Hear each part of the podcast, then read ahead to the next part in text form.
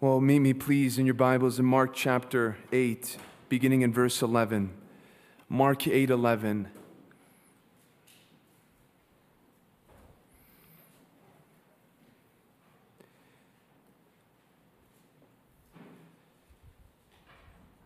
The Word of God reads in verse 11 The Pharisees came and began to argue with him, seeking from him a sign from heaven to test him. And he sighed deeply in his spirit and said, Why does this generation seek a sign? Truly I say to you, no sign will be given to this generation. And he left them, got into the boat again, and went to the other side. Now they had forgotten to bring bread, and they had only one loaf with them in the boat. And he cautioned them, saying, Watch out, beware of the leaven of the Pharisees and the leaven of Herod. And they began discussing with one another the fact that they had no bread. And Jesus, aware of this, said to them, Why are you discussing the fact that you have no bread? Do you not yet perceive or understand? Are your hearts hardened? Having eyes, do you not see? And having ears, do you not hear? And do you not remember when I broke the five loaves for the 5,000? How many baskets full of broken pieces did you take up? They said to him, Twelve. And the seven for the 4,000, how many baskets full of broken pieces did you take up? And they said to him, Seven. And he said to them, Do you not yet understand? The latter portion of this text we'll deal with at another time. The focus of our time together will be one verse, and that is the verse that we see here in verse 15. And he cautioned them, saying, Watch out Beware of the leaven of the Pharisees and the leaven of Herod. Now turn with me briefly to Matthew 16 6, at the parallel account of this very same scene, and notice with me a difference that Matthew emphasizes on that will help make this message more complete. Matthew 16, verse 6. Jesus said to them, Watch and beware of the leaven of the Pharisees and Sadducees. Lord, we pray again. Open our eyes to your word. Help us behold the wondrous things out of your law.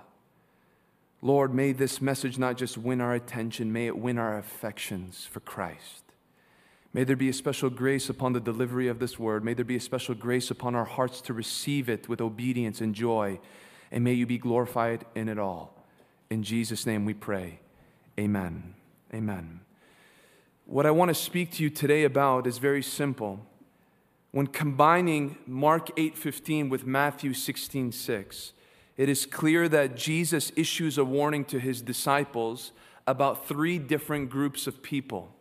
The first, the Pharisees, the second, the Sadducees, and lastly, Herod himself. And this exhortation was not random. This was something that was given immediately after the Pharisees themselves encountered Jesus yet again, aggressively seeking to argue with him, demanding a miraculous sign in order for him to prove his claim. And so, after Jesus feeds the 4,000, there was a challenge, a challenge from his enemies. And Jesus, after that, just dismisses them, leaves, and then he speaks to the disciples about the Pharisees and others. But what was it that he was warning about exactly? Was he asking his disciples not to retaliate with antagonism? Was he cautioning his disciples not to overlook the fact that there are these people who are after us, after me, and perhaps you being my closest followers? Remember that they are scheming for my death. Nothing of the sort. What Jesus was warning about concerning the Pharisees and these other groups of people was about their leaven. Now, the Lord here is not giving some kind of instruction about ingredients for food. You know that very well. Jesus looks at these people and he understands something more influential about them. And so he looks to his own and he tells them that there is something that they need to be aware of, and it's spiritual. Though they interpret it materially, right? They're, after he talked about the leaven, they start speaking about bread. It opened up the subject. And the Lord gives them this rebuke. How are you guys even talking about bread? He says, No, you have to be aware of the leaven of these three groups. And leaven, as you know, is a fermenting agent that is largely used for what? For dough to rise. And it is a consistent biblical metaphor from beginning to end to describe corrupting spiritual influence, whether that influence is immorality or doctrinal error. And so that's what we know concerning Jesus. He's cautioning and communicating that these three parties believed and behaved in a manner that could subtly impact the spiritual health, not just of others, but of his own followers. These are not three specific sins. Instead, they are three types of false teachings. They are twisted ideas to cause you to think something that would warp your testimony. And now, one could say that the major and the main influence of this coalition of groups is, is unbelief in the person of Jesus Christ. And you would be right in a general sense because that's what the context communicates. But we have to remember that the Pharisees, the Sadducees, and Herod were distinct in their ideas. They each emphasized a certain shade on the spectrum of leaven. And what we will seek to do today is to understand these leavens individually, since they are prevailing threats today. If you think that this is just a danger and a peril for the disciples, then you have to understand that this is the Holy Spirit's warning to us as well. This is a warning to disciples. Jesus didn't turn to the world and say, Beware of the leaven of these groups of people. He looks to his own. He, and he says with urgency and sobriety, both in Mark and in Matthew, what? Watch out. Watch and be aware. This is not a distant danger, this is an ever present problem. And it seeks to be sprinkled on you without you even realizing it. Seeks to seep in and to cause things to rise in you that you don't want to rise in you. And so to you, I say, with the same urgency and unction as the Lord Jesus, watch out, be aware, and realize that these threats are still alive and well today. And praying into this message, my prayer is that the Word of God would expose any of these leavens living in the home of your heart, because it's possible. It's possible for even disciples of Jesus to know the corrupting factors of what these parties represent. And if you see that there is some of this in you, that you would go beyond that and say, okay, Lord, now purge me, cleanse me, wash me, and make me unleavened. In fact, that's the language of the Apostle Paul to the Christian church. In 1 Corinthians 5 7, he speaks to this church because there was contamination in the midst. There was sin that was tolerated by an individual, and it had the ability to cause others to also not just tolerate it, but to imitate it. And so, what does Paul use? He uses Old Testament language. And he says in this verse, Cleanse out the old leaven that you may be a new lump as you really are unleavened. For Christ, our Passover lamb, has been sacrificed. Here's what this verse tells me it tells me that it's possible for you and I to be unleavened, free from corruption, whether that is sexual immorality or any other debauchery or even doctrinal error. It's possible for you and I, because of the grace of Christ, to be cleansed from top to bottom. That's encouraging to me. And yet, it's a reality that must be pursued.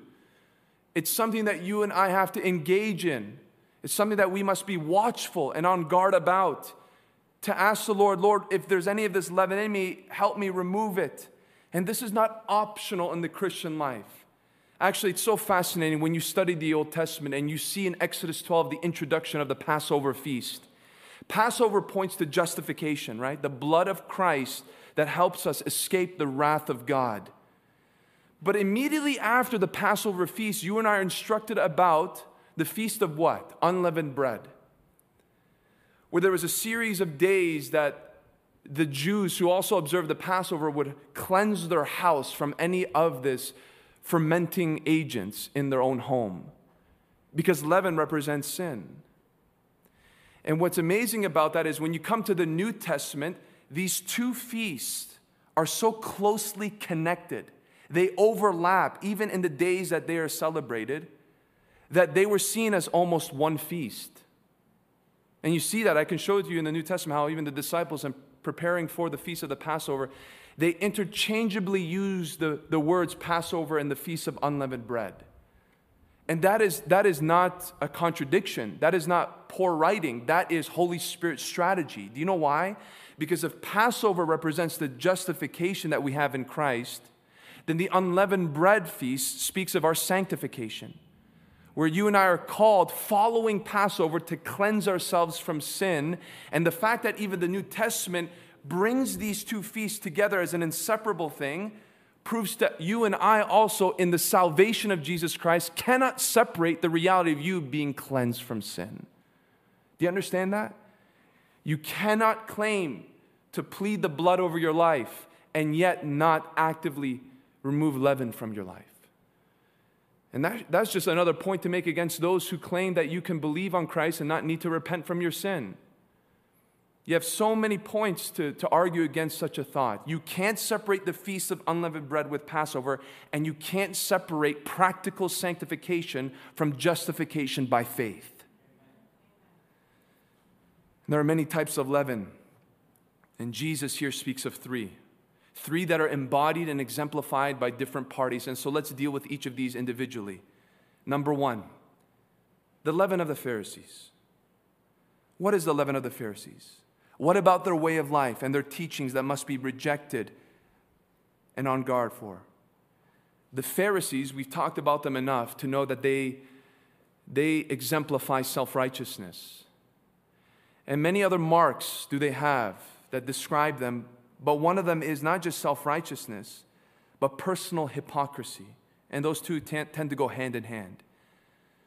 Personal hypocrisy, the practice of being an actor in the realm of spirituality and religion. That is confirmed by the words of Jesus in Luke chapter 12, verse 1. That is the emphasis that he wants to put on the leaven concerning the leaven of the Pharisees. Here's what he says in Luke 12, 1, in the second part of that verse. If you're taking notes, this is a great reference to confirm this truth. He began to say to his disciples first, Beware of the leaven of the Pharisees, which is what? Hypocrisy. Hypocrisy. The first thing that Jesus warns about to his own disciples is this beware of being infected with the influence of living as a hypocrite. As a hypocrite. Now, most of you know why hypocrisy is wrong. Most of us in here despise hypocrisy. Even the unregenerate criticize hypocrites, especially from those who are in powers, position of powers, whether that's ecclesiastical power positions or political. Everybody hates hypocrisy. Everybody knows what it is. Even hypocrites hate hypocrisy. They don't think they're hypocrites, but they can point out everybody else. And so it's generally understood what it means to be a hypocrite. It's a word that was anciently used for an actor. You would wear one mask and then you would take that mask off on the stage because that's how they did plays and, and acts, and then you would put on another mask, and then you were somebody else and you acted and you sounded differently. That is precisely what the Lord is alluding to. Beware of the leaven of hypocrisy and what's so fascinating about this warning is because it's, it's more subtle than we might think. We might all say, Amen, yeah, okay, I don't want to be a hypocrite, but it looks much more subtle than you might perceive. Its influence is much more discreet than you might imagine.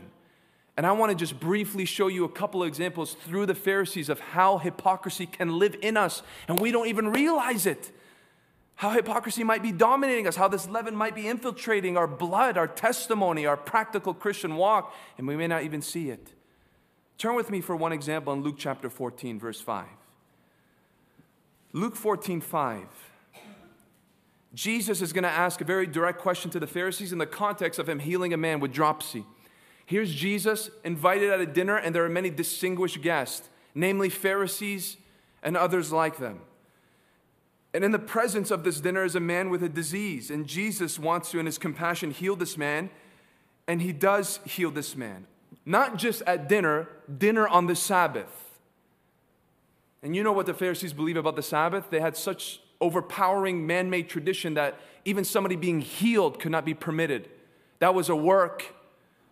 And so Jesus, disregarding their oral law, takes advantage of the situation, heals this man, and makes a statement I'm the Lord of the Sabbath, right?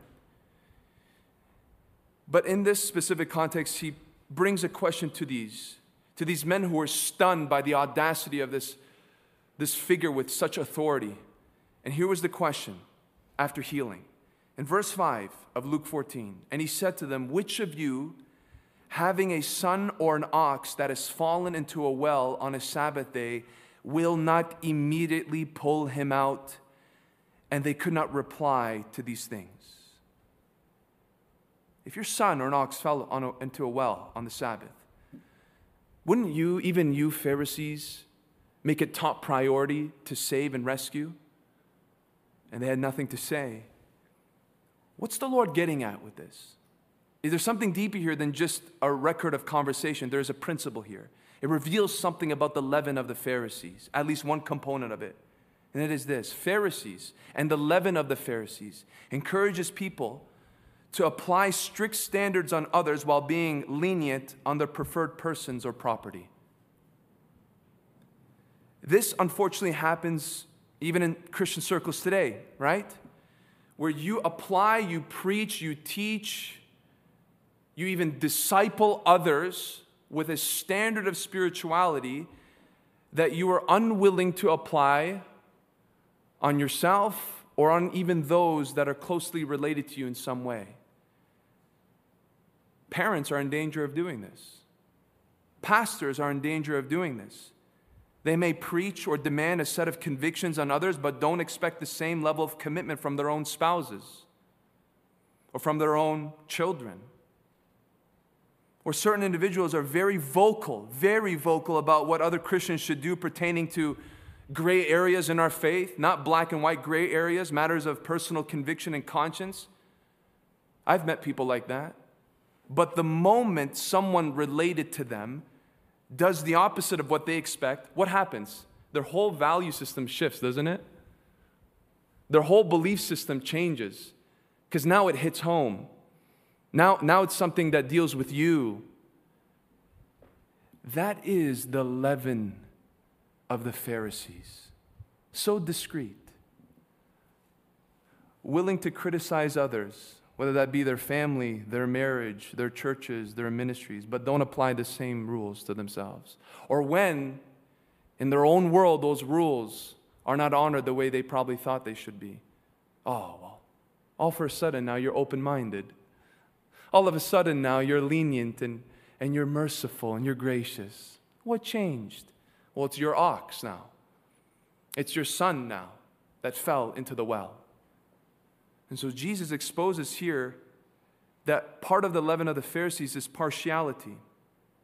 Partiality is a major ingredient of this leaven. And so beware of that.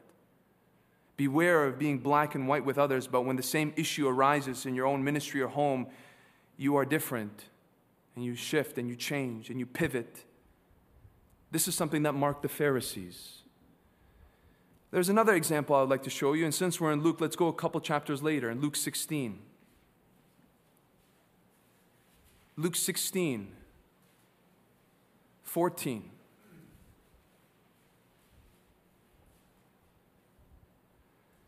The Pharisees, who were lovers of money, heard all these things and they ridiculed him. And he said to them, you are those who justify yourselves before men, but God knows your hearts. For what is exalted among men is an abomination in the sight of God. What a powerful statement. What is exalted among men is an abomination in the sight of God, but we're not touching on that part. Jesus looks at the same group of people and he says, You are those who justify yourselves before men. Now, where is that coming from? What does that mean? And the best way to get clarity is to connect it with the previous verse. The Holy Spirit gives us commentary about the hearts of these Pharisees. And what was it? They loved money. That's another mark of a Pharisee. They loved money, they adored it, they accumulated it through unjust means, through lies. They loved money. And Jesus, knowing this about their hearts, makes a link. They loved money, and Jesus makes this charge in light of that commentary to say that these religious leaders were masters at rationalizing their idolatry and their covetousness. So follow with me here. They were lovers of money, and then Jesus says, You are those who justify yourselves before men, the connection is in their love for money, in serving mammon, they were still capable and very good at trying to make excuses for their love for money. Is love of money wrong? Yes, according to the Bible, money's not wrong, saving's not wrong, spending's not wrong, hobbies and leisure is not wrong, but loving money. And these Pharisees understood that to a degree, but at the same time, they were good at making excuses for their wrong. That's part of the leaven of the Pharisees. Jesus shows that the Pharisees are notorious for refusing to admit that they are in error. But instead, campaign to continually justify themselves before men. So, what does it look like? Despite your sin, despite your mistake, this leaven convinces you that you are always in the right. Always. Like you sinned, evidence plain and clear, witnesses, all conscience, word of God, but you're still in the right. You're always a victim, always. In every situation, it, you are always the victim. You justify yourself. And even when there is a display or demonstration of sinful behavior or attitudes, you justify. Still, even in that, justify. How? Well, perhaps through the idea of the pretense of righteous motivation, right? It's not clear, but I wonder, and it wouldn't surprise me, the Pharisees' ungodly pursuit and gain of wealth was explained as a sign of God's blessing. God, God has blessed us. This is why we have what we have. Or, like Korban, right? When they would refuse to honor their father and mother and claim that it was devoted to God, they also probably, in their love of money, explained that this was something for the purposes of God, though it was selfishly enjoyed. They, they were experts at always justifying themselves before men. That is what the leaven of the Pharisees can do to Christians. It can inflate their ego like it inflates bread and makes them think, I'm right, always. Perpetually unbroken perfection, and I'm always able to find a reason to why, even if what it is is wrong it's in fact justified. When I, when I thought about this, when I meditated on this, it proved further the absolute treasure and value of humility. If you want to know the absence of this leaven in your own heart, if you want to know the absence of this leaven in another's hearts, and I wouldn't be too worried about another's heart as much as your own and mine. Do you want to know how it's missing? You want to know how by the Holy Spirit's grace, by the Word of God, by your watchfulness, that leaven has no place in you, you can say, I'm sorry. I made a mistake. Amen. Thank you. I made a wrong. I was in the flesh when I did that. I was operating in my own wisdom when I did that. I reacted in anger, unrighteously. I wasn't thinking, I was selfish. If you can say that, I can tell you confidently, my brother, my sister, that's a good, healthy sign that this leaven is not in you. But for the Pharisees, they justified themselves. Always. Regardless of their hypocrisy, they were able to justify their hypocrisy. I read something. You know what book I read recently in the Bible? Zephaniah. And I read something in Zephaniah that, uh, that I perhaps never saw before, and it deals with one of my favorite doctrines the fear of the Lord. And when I saw this, it added yet another component about the fear of the Lord that blessed me, and I hope it blesses you. And so go to Zephaniah. If you don't know where it is, ask your neighbor, where's Zephaniah? They will help you. Hint, it's on the left side. You go to Zephaniah, I want you to see something in chapter 3. There is always something to learn in the scriptures. I'm telling you, if you want to grow in revelation, this might blow your mind. You ready? Read your Bible. Read it cover to cover. Don't skip any parts. Don't you dare. Should make that a quality uh, or a condition for membership, yeah? You can't skip any parts of the Bible. You got to read it cover to cover. Zephaniah 3, verse 7. Look what is said here.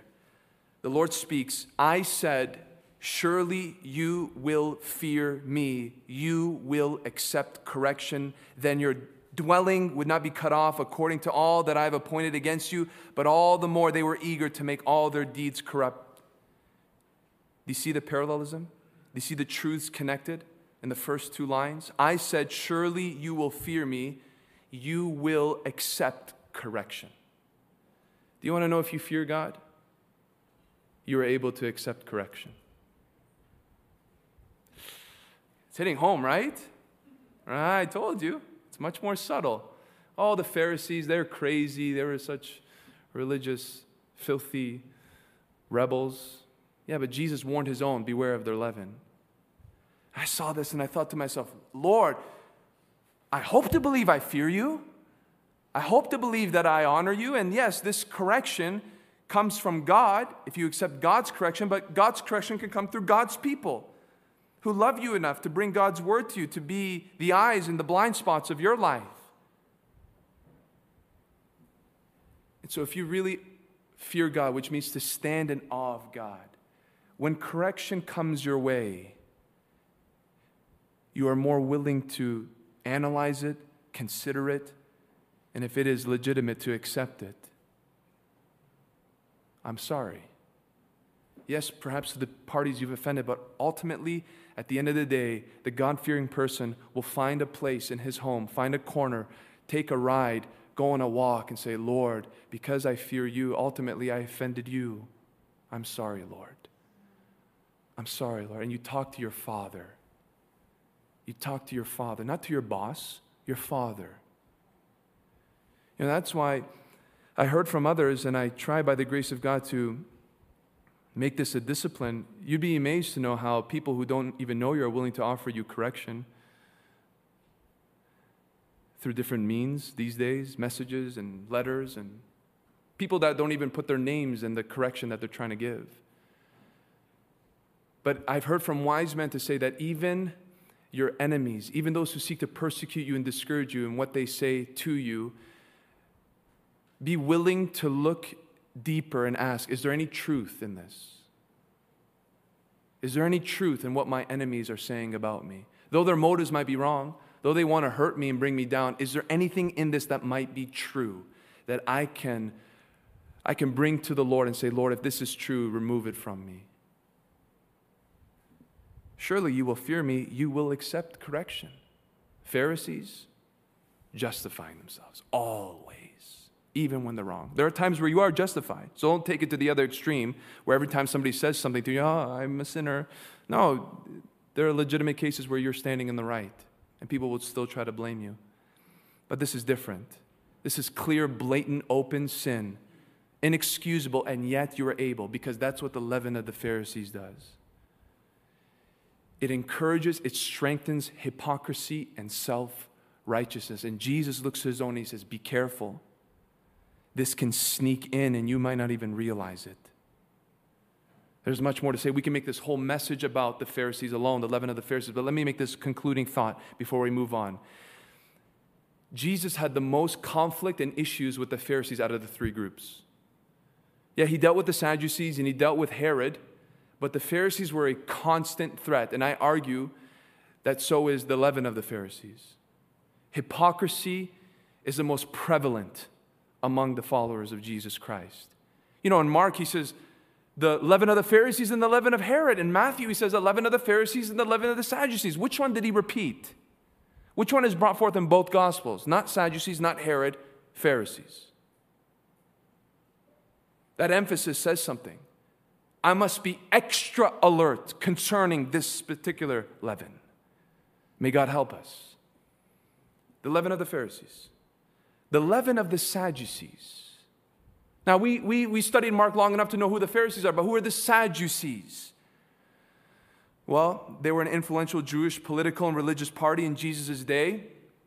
Affluent men, elite class, wealthy, great pedigree, and they operated in places of power as well. And they, they expressed, this party, the Sadducees, they, they had faith in God and they would confess that though they were liberal in their theology, they only held to the first five books of the Old Testament, the Torah. The Pentateuch was something that they held, not the extra books like the Pharisees. And so they were very limited in their view. They were very conservative in a sense that they just held to these books and these books alone. And the proof of their looseness in their spirituality is even shown in their interaction with Jesus. The Sadducees don't show up like the Pharisees do early on in Jesus' ministry. They come later. Why do they come later? Because they're not interested in this rabbi that's going around teaching things. The moment they became concerned is when they saw how this message and movement might get them in trouble with Rome. And these Sadducees love to interact with Rome and to be in good standing with Rome. And, and so this is who we're dealing with. Him. These people were more involved with in politics than they were in worship to the true God. And not much is written about the Sadducees within Scripture, but what we have is enough to understand what Jesus was referring to when he warned about their leaven. And it's found in Acts, of all places. In Acts 23, verse 8, here is an ingredient concerning the leaven of the Sadducees. And beware of this leaven.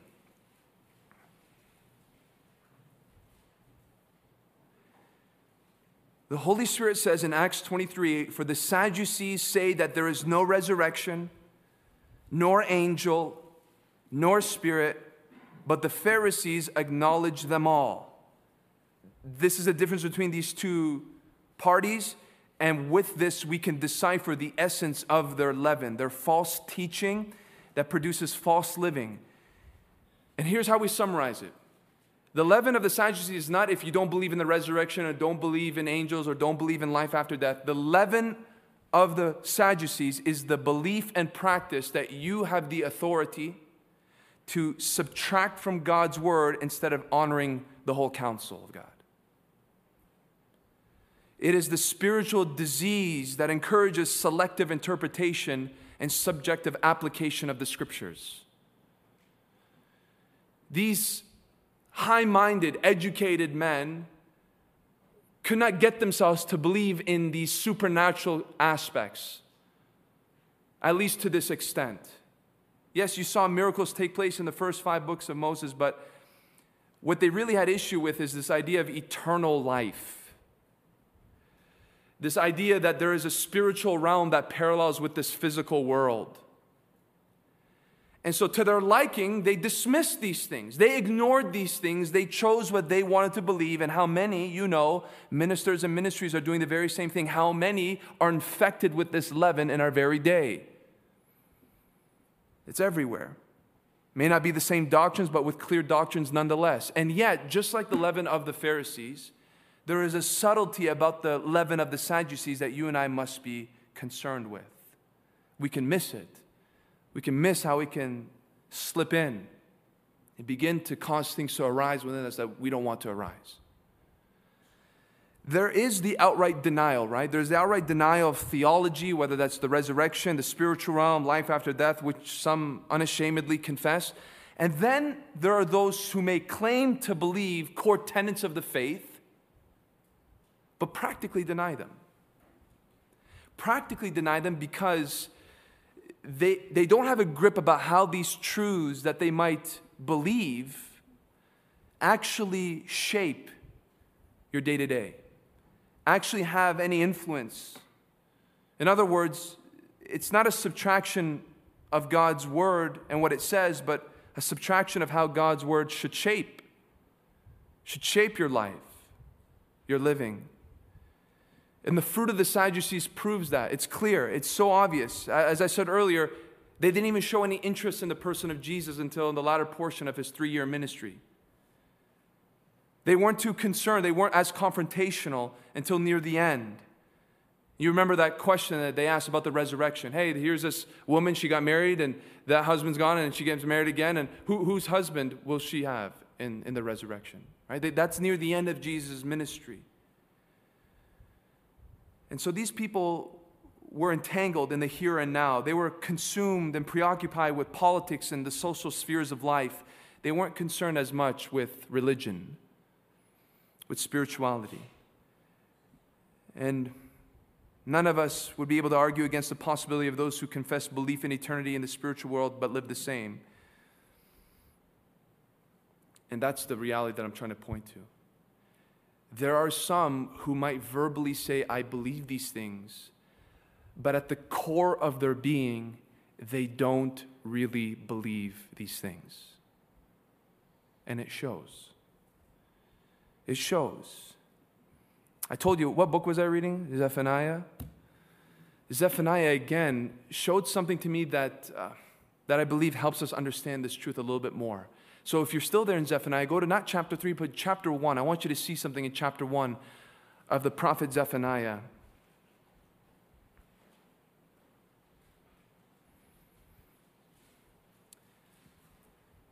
What I'm trying to say is, are those who confess to believe these things any better than the Sadducees if they live in the same way that the Sadducees lived? If they had a worldview in the same way that the Sadducees lived in their worldview? My answer is no. They're not any better. Look what Zephaniah says in chapter 1, verse 12. God says, At that time I will search Jerusalem with lamps, and I will punish the men who are complacent. Complacent, those who say in their hearts, The Lord will not do good, nor will he do ill. And so the Lord says through the prophet that there is a, a searching that's going to go out in the land and the holy city of Jerusalem.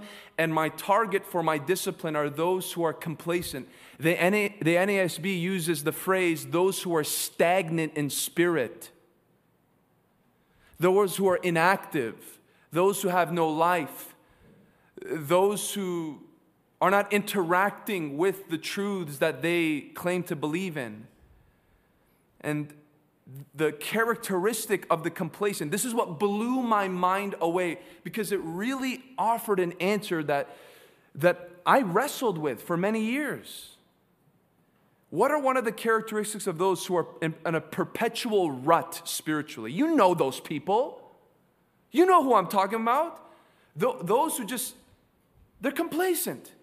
It's like no matter no matter what you preach, no matter what you do, no matter what you say, Nothing can get them out of that place. It's just, and if it, if it does, it's just like a little second and then it just, like a little, like a little wick on a candle just disappears.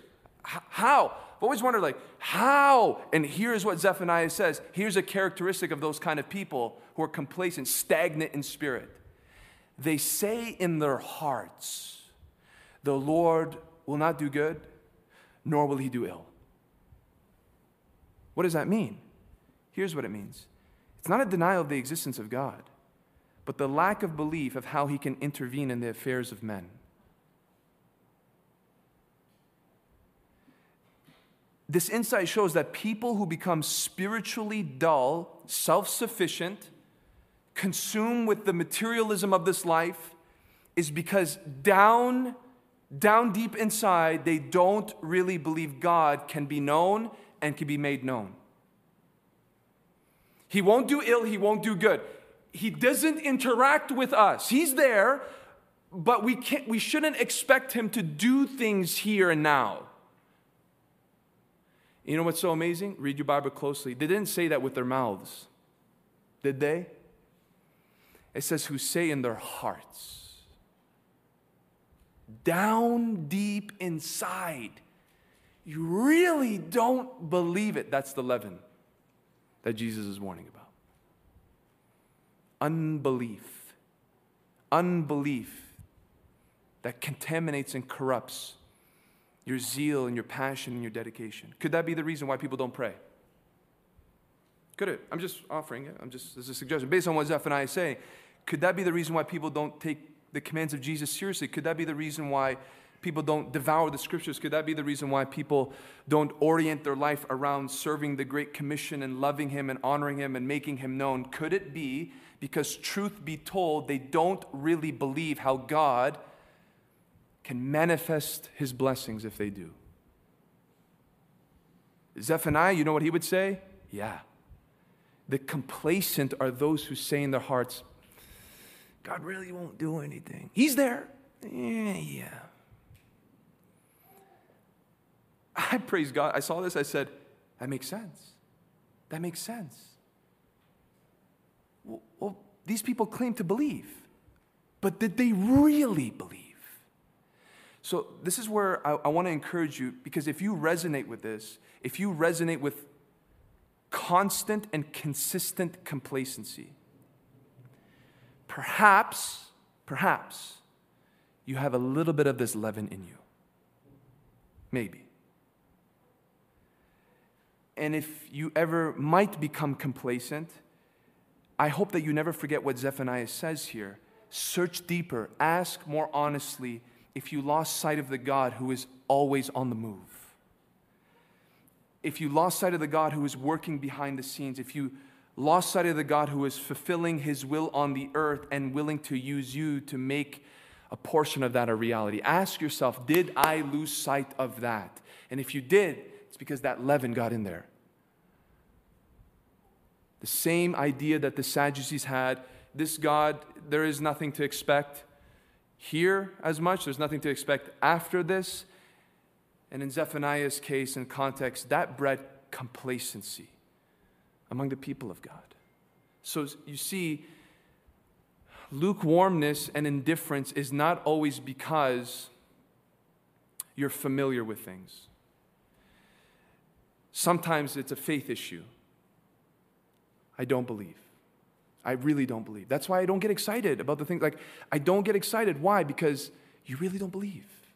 That's why I don't participate. Why? Because you really don't believe. Not just because you're busy, that can be one, because down deep inside, there are crumbs of the leaven of the Sadducees. And Jesus, His grace, His mercy is willing to help us cleanse that even out. Let's come to the last leaven that Jesus warns about the leaven of Herod. If you remember in our original text, Jesus not only warned about the Pharisees, but about Herod. Now, this is probably the most interesting of all three.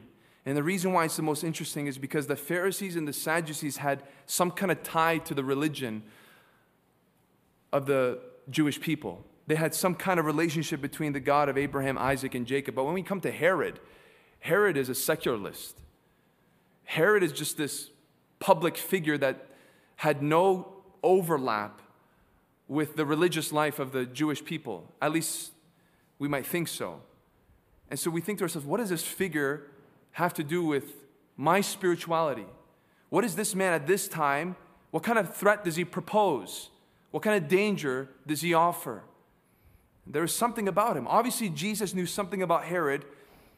As distant as he was away from Israel's worship and God's commands, that was noteworthy. And if you stay within the boundaries of the Gospel of Mark, you have enough to work with to see and to understand what it is that Jesus Jesus is cautioning. Do you remember the last mention of Herod before this? The very last mention of Herod by name is in Mark chapter 6. In Mark 6, verse 22, this is the last time Herod was mentioned before he warned about the leaven of Herod. In Mark 6, 22, for when Herodias' daughter came in and danced, she pleased Herod. She pleased Herod and his guests. And the king said to the girl, Ask me whatever you wish, and I will give it to you. The leaven of the Pharisees is hypocrisy. The leaven of the Sadducees is a level of unbelief, whether it's outright unbelief or subtle unbelief. The leaven of Herod is worldliness. It's worldliness. You can say that it is blatant, hedonistic enjoyment of the things of this life, but it's more complicated than that. Remember, what I'm trying to make a point about is that how each of these leaven, they're much more subtle than you might think. The worldliness that Herod was living in was much more deceptive and dangerous than the plain old atheistic sinning. So Mark 6:22 he was he was pleased by the dancing of his stepdaughter which is sensual and inappropriate and perverted. But then two verses earlier, we read in Mark 6:20, "For Herod feared John, knowing that he was a righteous and holy man, and he kept him safe. When he heard him, he was greatly perplexed, and yet he heard him gladly." That word gladly in the original is with pleasure. So Herod was able to watch the show of his stepdaughter with his guest with pleasure, and he was able to, a few days earlier, sit under the powerful, convicting preaching of John the Baptist and also enjoy it with pleasure. This makes sense now.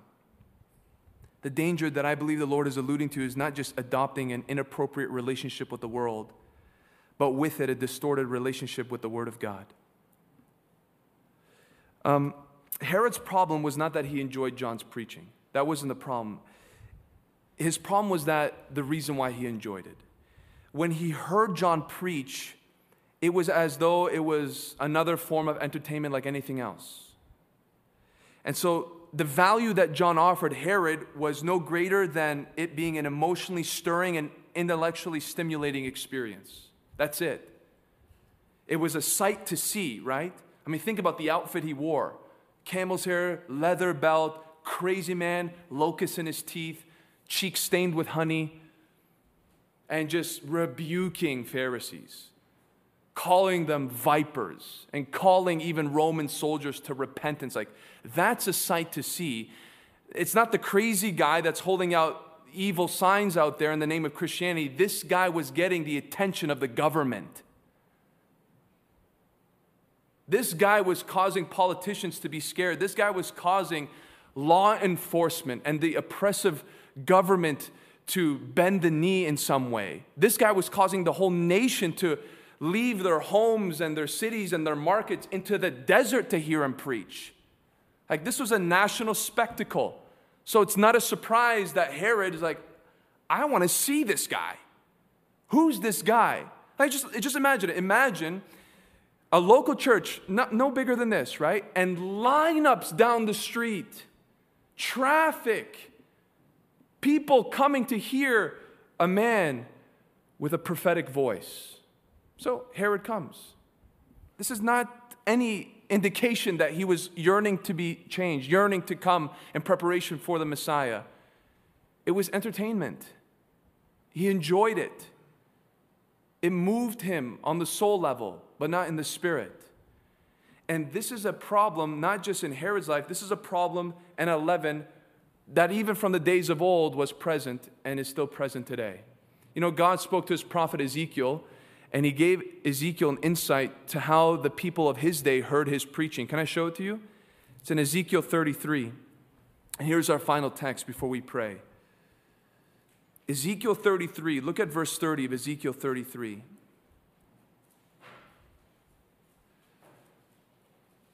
As for you, Son of Man, your people who talk together about you by the walls at the doors of the houses say to one another, each to his brother, Come and hear what the word is that comes from the Lord. That sounds good. So you have guys gathering together, like, Let's go hear the word of the Lord. Okay, amen. Let's go do it. And they come to you as a people come, and they sit before you as my people, and they hear what you say, but they will not do it. For with lustful talk in their mouths they act, their heart is set on their gain. Does that sound like Herod? Come, let us hear the word of the Lord. But their heart is set on gain. Verse 32, and this, this part, this description, oh, it, it's, it's a, a beautiful description for this point. And behold, you are to them like one who sings lustful songs with a beautiful voice and plays well on an instrument, for they hear what you say, but they will not do it. When this comes, and come it will, then they will know that a prophet has been among them. Here's the translation Ezekiel, when you preach, the reason why people come to hear you preach is because you are like to them a concert. You are like to them a show. You're a gifted speaker. You're bold. You do these strange acts to demonstrate truth and to convey these illustrations, laying on one side, doing another thing, cutting your hair, throwing it up in the air. And so you are to them a form of entertainment. Because though they say they want to hear the word of the Lord, their heart is set on gain. That's Herod. That's the leaven of Herod. The leaven of Herod gets into you and convinces you and I that we're spiritual because we like hearing men of God. We like hearing music about God. You know, even the heathen enjoy some of the contemporary Christian stuff. I was actually just listening. I don't know how I stumbled upon it, just two guys on a podcast talking, and they were talking about, I won't name the group, a contemporary Christian group that's been in a lot of heat lately. And they're expressing how powerful the music was, and they're throwing out cuss words while they're talking about it. I won't, I won't entertain your imagination. of it just, I couldn't hear, I couldn't even imagine. I was like, they're, t- they're just the language was unbelievable, and yet they're, they're trying to express the powerful music in the name of God. Because that's all it is. It stirs the emotion. It gets them to another place, was the language of another, but they're still in sin. And that's what the leaven of Herod does. It convinces you and I that we are spiritual just because we enjoy things about God, the delivery of God's word, the music that sounds heavenly and edifying and pure. And yet we can enjoy the world just as much, if not more. And so if I hear the word, if I sing the word, but there isn't a sense in which I'm desiring to be conformed to the word, then maybe there's a little bit of this leaven in me. Jesus said, Watch and beware of the leaven of hypocrisy, the leaven of unbelief, the leaven of worldliness, but a worldliness that deceives you because you can still say, I enjoy the things of God, the people of God, but I am still not of God. I'm still not walking with God. A heavy message, a message nonetheless. And here's the call to action. Let's not be like the Pharisees and attempt to justify ourselves without examination, but may we together come before the presence of God and say, Lord, if there is any of this alive in me, I pray that you cleanse it. You know your heart, God knows your heart. Is it the leaven of the Pharisees? Is it the leaven of the Sadducees? Do you really, really, really, really, come on, listen. Do you really believe God? One way to know is how I interpret His commands, His promises, how I view the problems that come my way. Where's God in my thinking when that comes? When it seems like an unsolvable thing, when it seems like an overwhelming situation. Is God here? Is God here? Lastly, the leaven of Herod. I pray that every person who's sitting here today doesn't just enjoy hearing God's word, but enjoys hearing God's word because you want to be like God and live for God and walk in his ways. Lord, we ask that this afternoon, with these warnings that have been given to us, we would humble ourselves before you and we would hear the words of Jesus who said, Watch out and beware. Lord, if we are free from this leaven, we praise you, but we do not boast in anything. We just ask that you keep us safe from these ever present dangers and perils. We ask, Lord, that we would be what Paul said we could be unleavened, totally clear, free from it all. Lord, we do not feel condemned this afternoon. We rejoice in knowing that you are for us, not against us. That if you did not love us, you would not have warned us. And so, Lord, with this message, we sit back, we think, we do what the nation of Israel was called to do and to go into the homes and cleanse it all out, whatever is there. We open the cupboards, we go down the corridors of our conscience, we examine our ways, and like that feast, by your power and mercy, we cleanse it all out today. And so, Lord, if anything needs to be cleansed, let it be cleansed now. Let it be brought to the altar. Let it be consumed. And may we celebrate what that feast points to that through the Passover, we are able to know sanctification.